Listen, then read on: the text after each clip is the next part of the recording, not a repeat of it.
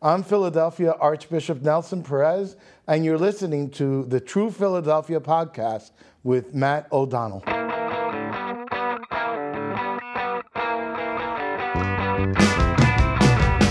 Archbishop Nelson Perez became the boss of Philadelphia's 1.4 million Catholics in the beginning of the year, and then everything changed. Churches suspended Mass, public Easter services were canceled, staffers were told to stay home. Suddenly, being the Archbishop of the sixth largest archdiocese in the U.S. became completely different. That is the beginning of our conversation, but not our focus. We talk about how Archbishop Perez found out he got the job, about God, heaven, leadership, and his bud Pope Francis in this intimate conversation. Archbishop Nelson Perez on his very strange and unexpected start as head of the Philadelphia Archdiocese and his role as a spiritual leader of hope and resolve. Right now in the True Philadelphia podcast.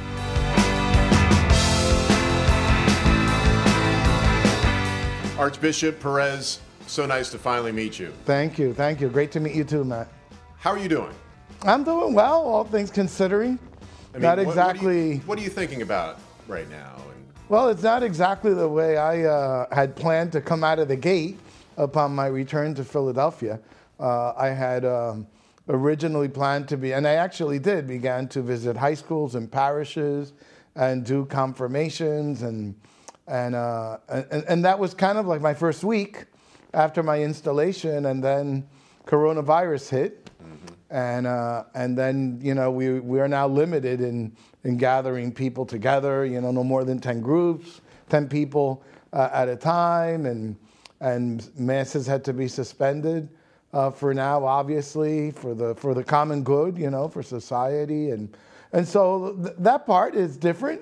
But we're exploring all sorts of different ways uh, to bring church to people now that they can't really come to church because it- we continue to be church. So I I stream the uh, the the uh, cathedral mass at 11 o'clock every morning, every Sunday morning. Uh, actually, tonight, uh, you know, May, May uh, March 30th, today we're starting a, an online online uh, virtual Lenten retreat that goes online at 7 o'clock for six nights. It's entitled uh, The Power of Faith and Hope in Times of Uncertainty. Very proper and appropriate, Perfect. right? At this point where we're all uncertain. So we're trying our best, as, as well as our pastors uh, all over the Archdiocese and all of our counties are doing a great job really uh, reaching out to their flock uh, through social media, uh, as we're doing today. so this was going to be an introductory interview, and then this all happened, and so Right. it's kind of going to be both. Sure, But sure. I just want to give you my impression of January 23rd of this year when you were introduced to Mm-hmm. Right. media here in Philadelphia as the Right. new Archbishop, and I'm sitting next to my co-anchor Tamala Edwards, and I'm like, this guy looks really friendly and really fun. Mm-hmm. Am I right or wrong? I hope so, on both accounts. I mean, you have this presence, Archbishop, where it's very welcoming and very friendly. And I'm sure that's half intentional and half not.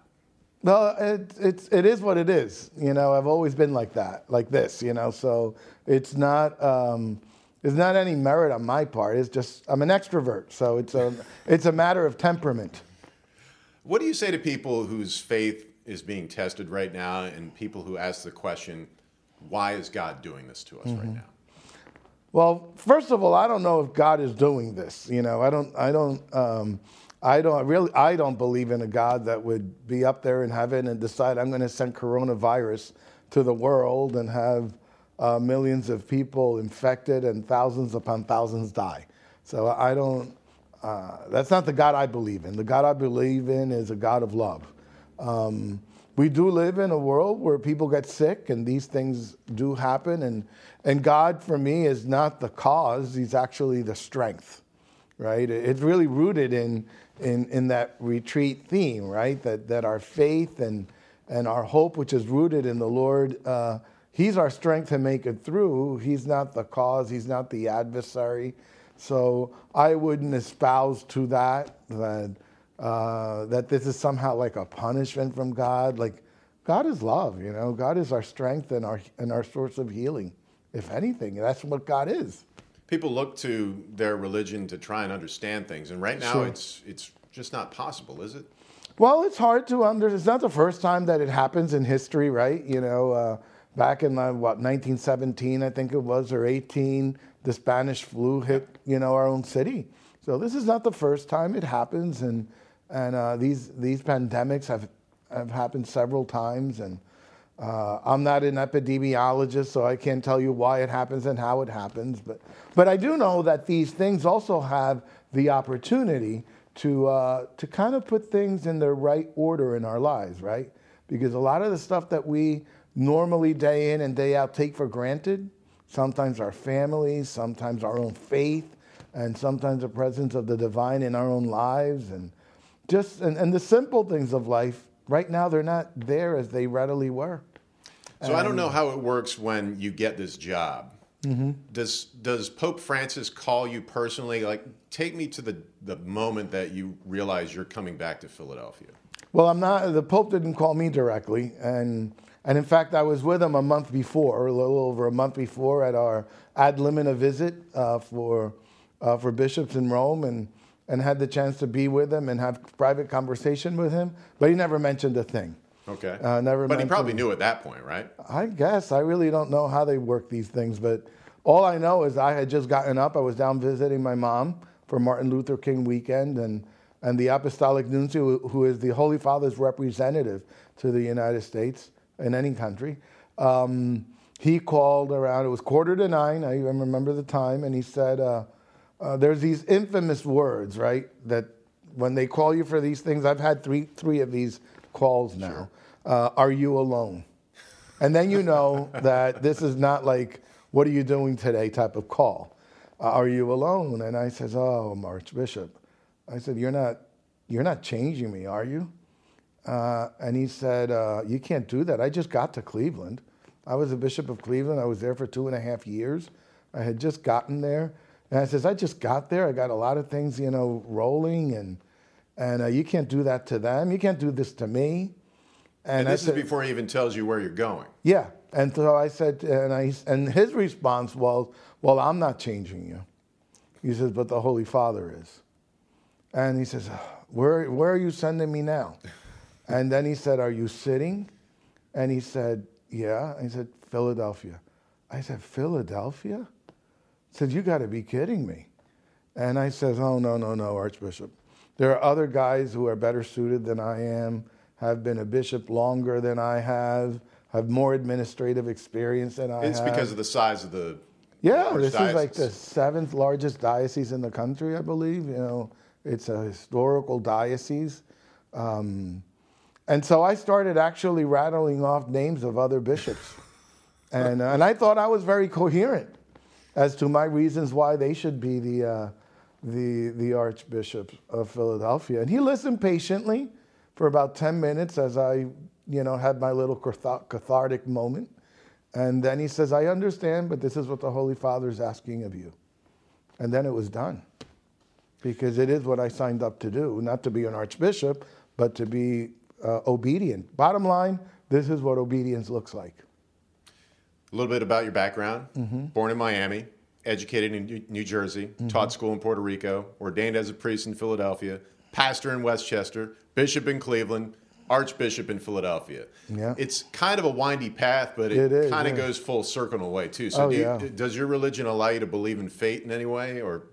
Well, think? God, God writes straight with crooked lines, right? And, and let me tell you, I was sad to leave Cleveland because Cleveland, the people of Cleveland were awesome.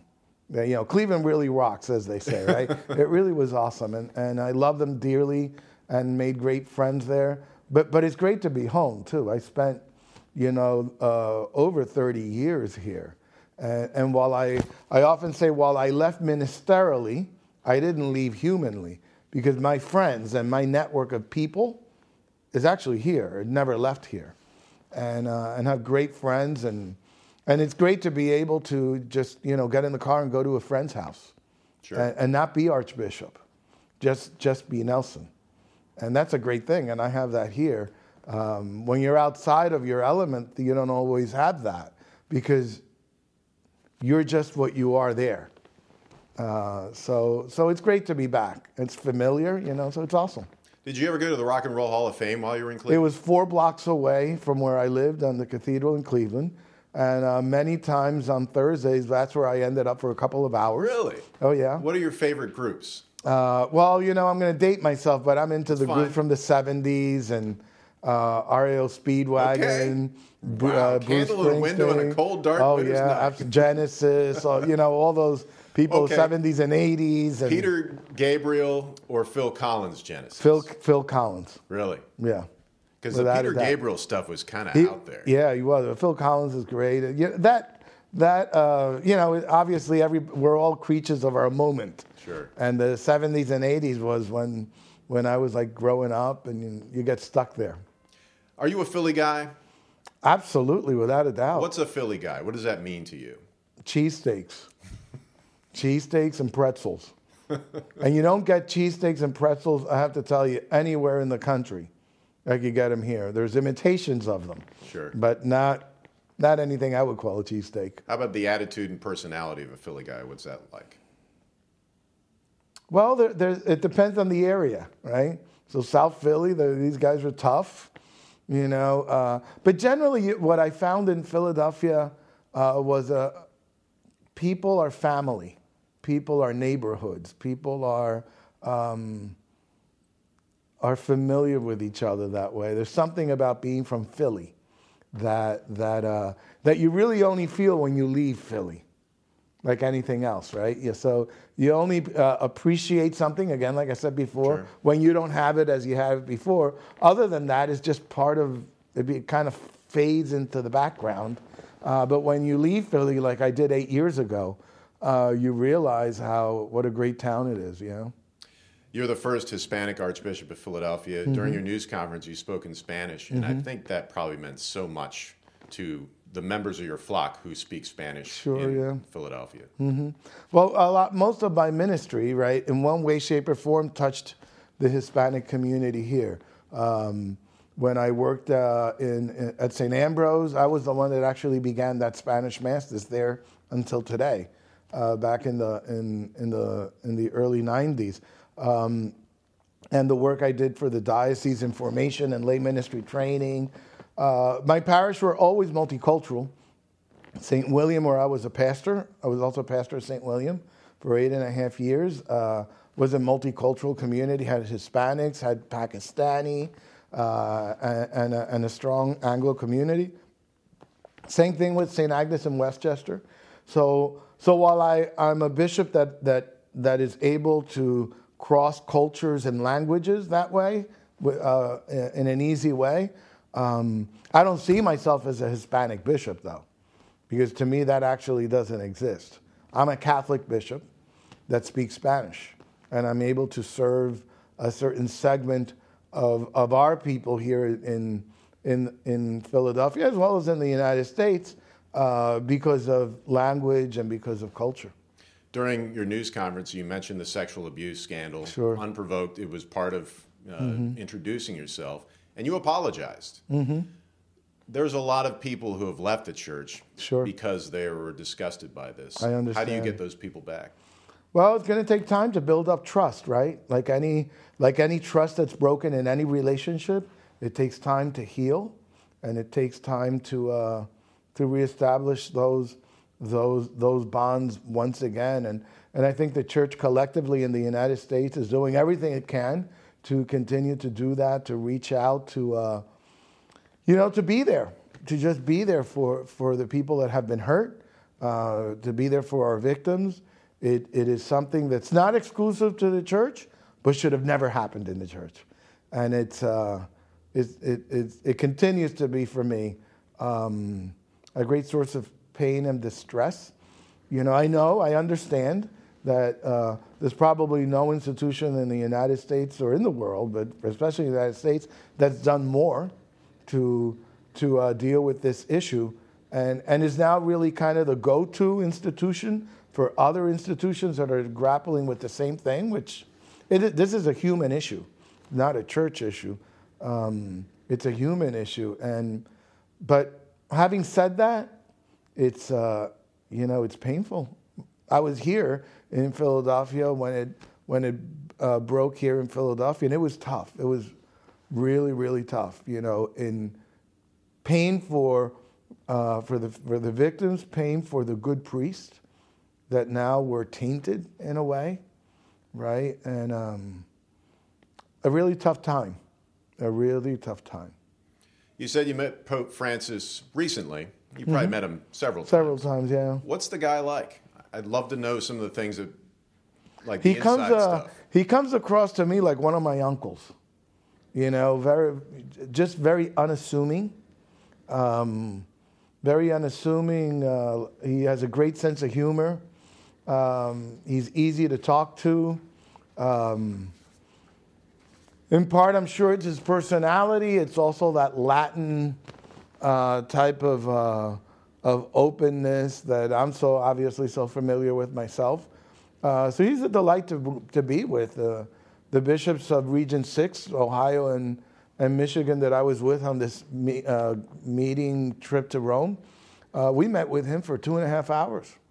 It was just him and us, and and there was no there was there was no script. He didn't give us a speech. You know, he walked in and we sat in a circle, and he said, "By the way, that door is the bathroom, and if you want water, it's over there." And then I, and then he said, "We're all bishops here, so we're just gonna have a conversation." And there it went for two and a half hours. One on one, do you speak Spanish Yes. with each other? Yeah. And then Latin is the. Not me, but no, I no, I speak Spanish with him. I could never. I took Latin, but I could never like speak in Latin. Some of those guys in Rome actually can, but I Do you have his cell phone number? I mean, No, do no, does I he have a like a, a- an iPhone or something that he calls? not that I saw, you know, but that was in the context. because that would be like the ultimate Could you imagine? Pick up your number and send him a text. book. Like I, I just got a, a text from Pope Francis. Yeah, can you this. imagine? Yeah, I wouldn't be surprised if he had one, but I didn't see it. Okay. Uh, your predecessor, Archbishop Charles Chaput, uh, he held obviously more conservative views than you do, and Pope Francis. Uh, we're talking about abortion, gun control, same sex marriage. What should the people of Philadelphia, the people in the church, read into by seeing you and your appointment and being someone so different in terms of your views?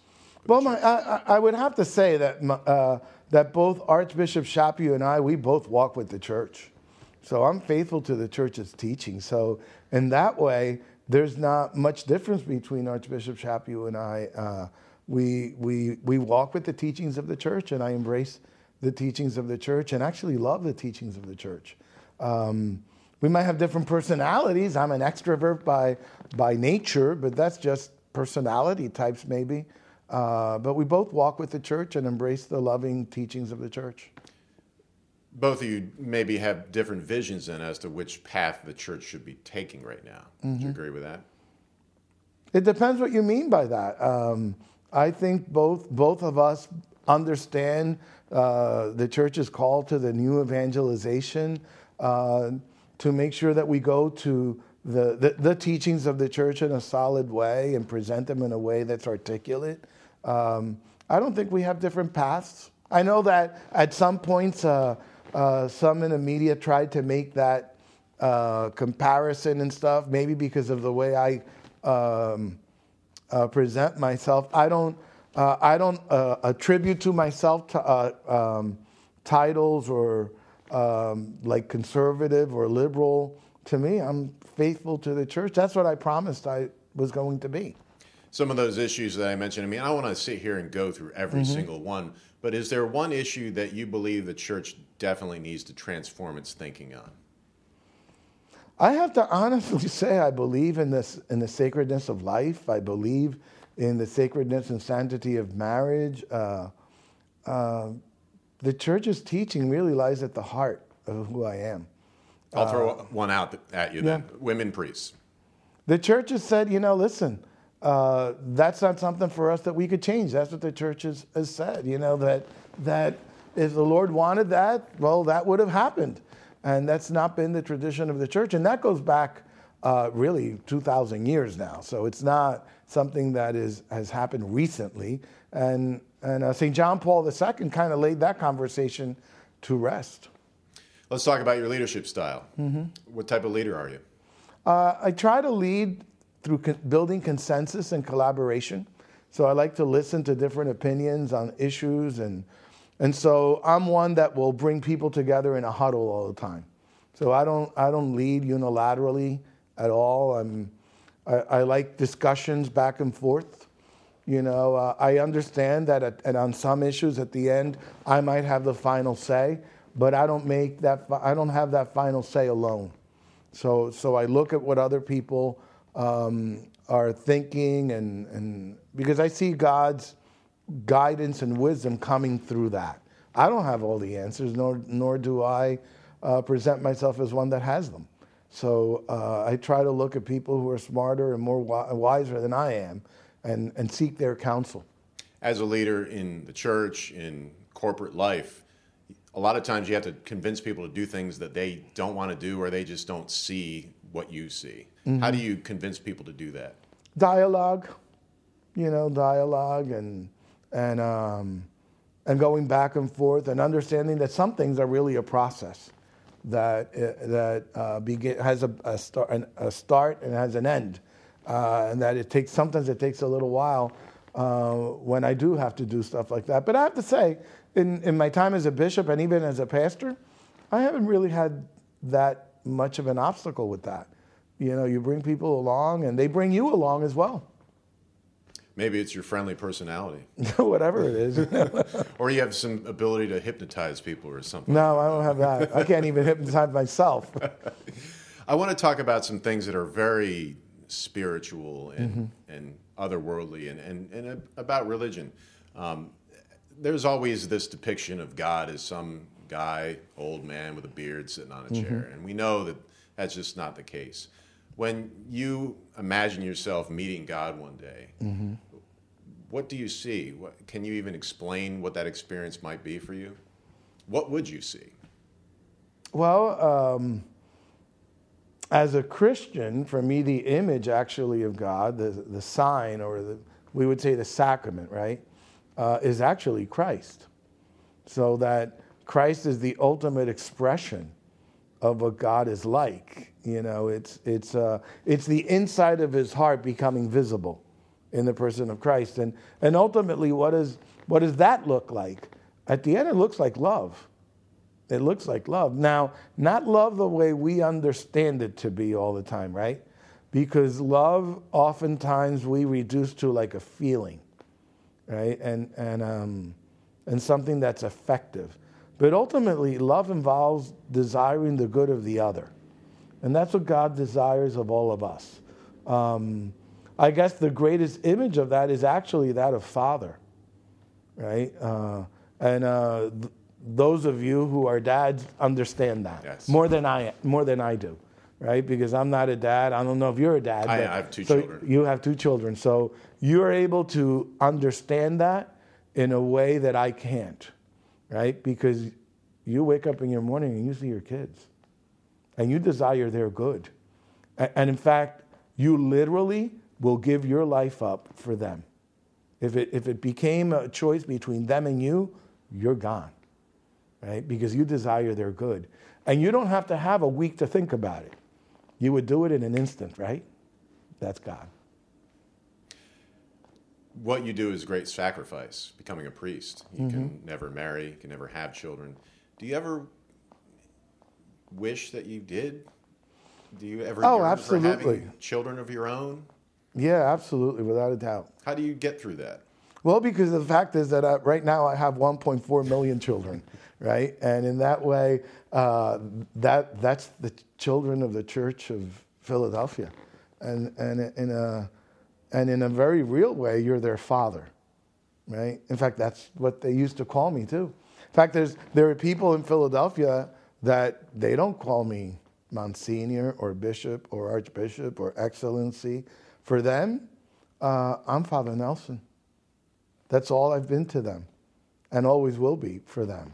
Uh, and it's probably of all the titles that, that the world and the church has given to me, uh, it's actually is actually the most profound of them all because you really are a father.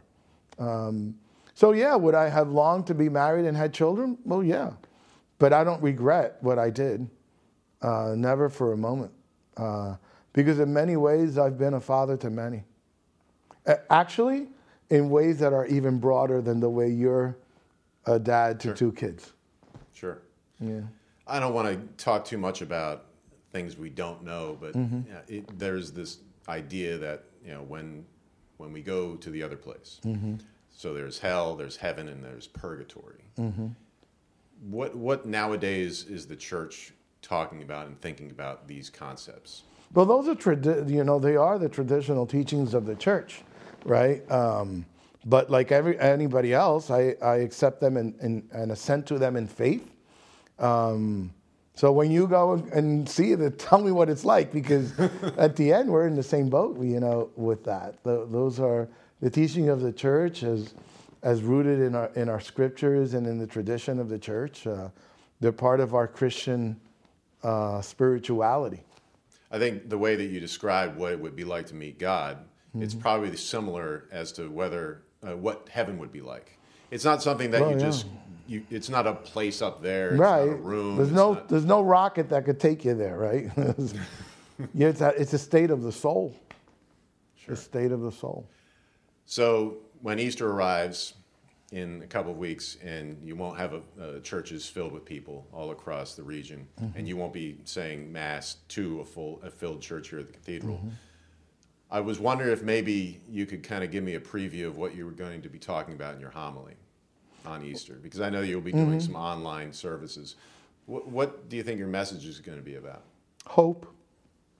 If, if, if there's anything about Easter that lies at the center of its message, is actually hope, right? Uh, because what we celebrate at Easter is, is the basic foundational mystery of Christianity. You know, oftentimes we, um, we want to reduce Christianity to like an ethic of life, right? So we'll ask, you know, you could people well, what is what is it like to be a Christian? And people, oh, you're, you're kind and loving and merciful and forgiving and generous and all, and yeah, all those things are true, right?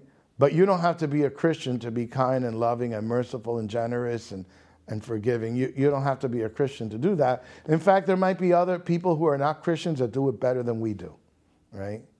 That's not what lies at the center of being a Christian. What lies at the center of being a Christian is that we believe that a dead man rose back to life, right? And, and, and what, is, what is that? It gives us hope, right? That even when things appear to be final, there's nothing more final than death, uh, apparently. Um, Christianity comes along and says, don't be too sure. Don't be too sure. There's a movie called Jesus of Nazareth. It was directed by a guy named Zeffirelli. Um, it'll probably be shown on TV. It's three hours long. It's a beautiful movie, probably the best one. Religious movies tend to be pretty long. They are. Yeah. this one's fast. This one, I think, was done in like the 70s or something. It's, it's incredible. At the very end of that movie, there is a, there is a scene where the soldier, it comes from the scriptures, goes to the grave because they tell him that they stole the body. And, uh, and what Zeffirelli did was instead of watching the soldier come to the tomb and stick his head in, he stuck the camera inside the tomb. So what you see, the image that you see, is the, the darkness of the grave and the openness of the door or the entrance to this sepulcher. And you see that the, the, um, the soldier, this Roman centurion, sticks his head and his body inside this black uh, tomb, and the camera is looking at him now coming in. And he looks around, and what he says is, Now it all begins. He says, That's it. Wow. On the other side of this pandemic, there will be changes. Mm-hmm. What have you thought about what's going to happen when we come out on the other side? Well, I hope that people will, will have changes of heart, that they will uh, hopefully value that which maybe they took, that we all took for granted, that was so readily available, especially in this country. That's a country of such abundance, right? Uh, we got upset now to go to the supermarket, there's no milk. This is really, this, there are some countries that no milk all the time, right? And, and we stand there in front of the, uh, the, uh, the, the milk refrigerator at the supermarket and become indignant that there's no milk, that we appreciate what we have, right? Because the Lord has blessed us with a lot. Um, that, the, that, that somehow, in some way, uh, it would also touch our hearts and become closer to God um, and, and closer to the people around us. Um, because lots of incredible stuff is actually happening in neighborhoods and stuff. A friend of mine sent me a, a, a video the other night. Uh, she lives in a neighborhood, and, and, and at 8 o'clock every night, for about five ten minutes, all the neighbors come out to their porches. They bang on, pats, uh, on pots and pans, make noise, uh, and, and say hello to each other and have a toast. Well, that's a great thing, actually, because oftentimes we live within our own little castles, and we might wave from, from, uh, from a distance or nod our heads and then go into and lock our doors and bring down our curtains, you know. Uh, I would hope that we would come out of here with a, with a, a more profound sense of community as well. Do you fear that the social distancing aspect is going to create new habits that will make us less social creatures? No. No, because it's in our nature. I think for a while people will be cautious and and it probably might be good because I don't think I don't think this I'm not an epidemiologist so I don't know but or a virologist but I don't think like the coronavirus is going to be here today and gone tomorrow. Right? So people are going to be cautious and stuff for a while, but we will go back to to how God made us. And God really made us to to uh, to live in family and live in community. There are so many people who are suffering right now, whether it's the loss of a job, Mm-hmm. maybe their, their health is a problem right now. Maybe they're just completely in distress emotionally. Mm-hmm. If one of these people were to come to you and say, Archbishop Perez, will I be okay? What would you tell them? I would say rely on the strength and the power of, of faith and hope, right? Because uh, that's what's going to give you peace in your heart. And I would say, yeah, you'll be okay. Archbishop Nelson Perez on the True Philadelphia podcast. Thanks so much for giving your time. Thank you. Thank you, Matt. It's great to be with you. Meet you. Our thanks to Archbishop Perez. He says he is taking his temperature twice a day and is being very careful to not get sick. We resisted shaking hands or embracing. We sat more than six feet away from each other. I sanitized my equipment before the interview, the chair and table afterwards. All things we never would have imagined doing just one month ago. I'm Matt O'Donnell, and thank you for listening to the True Philadelphia podcast.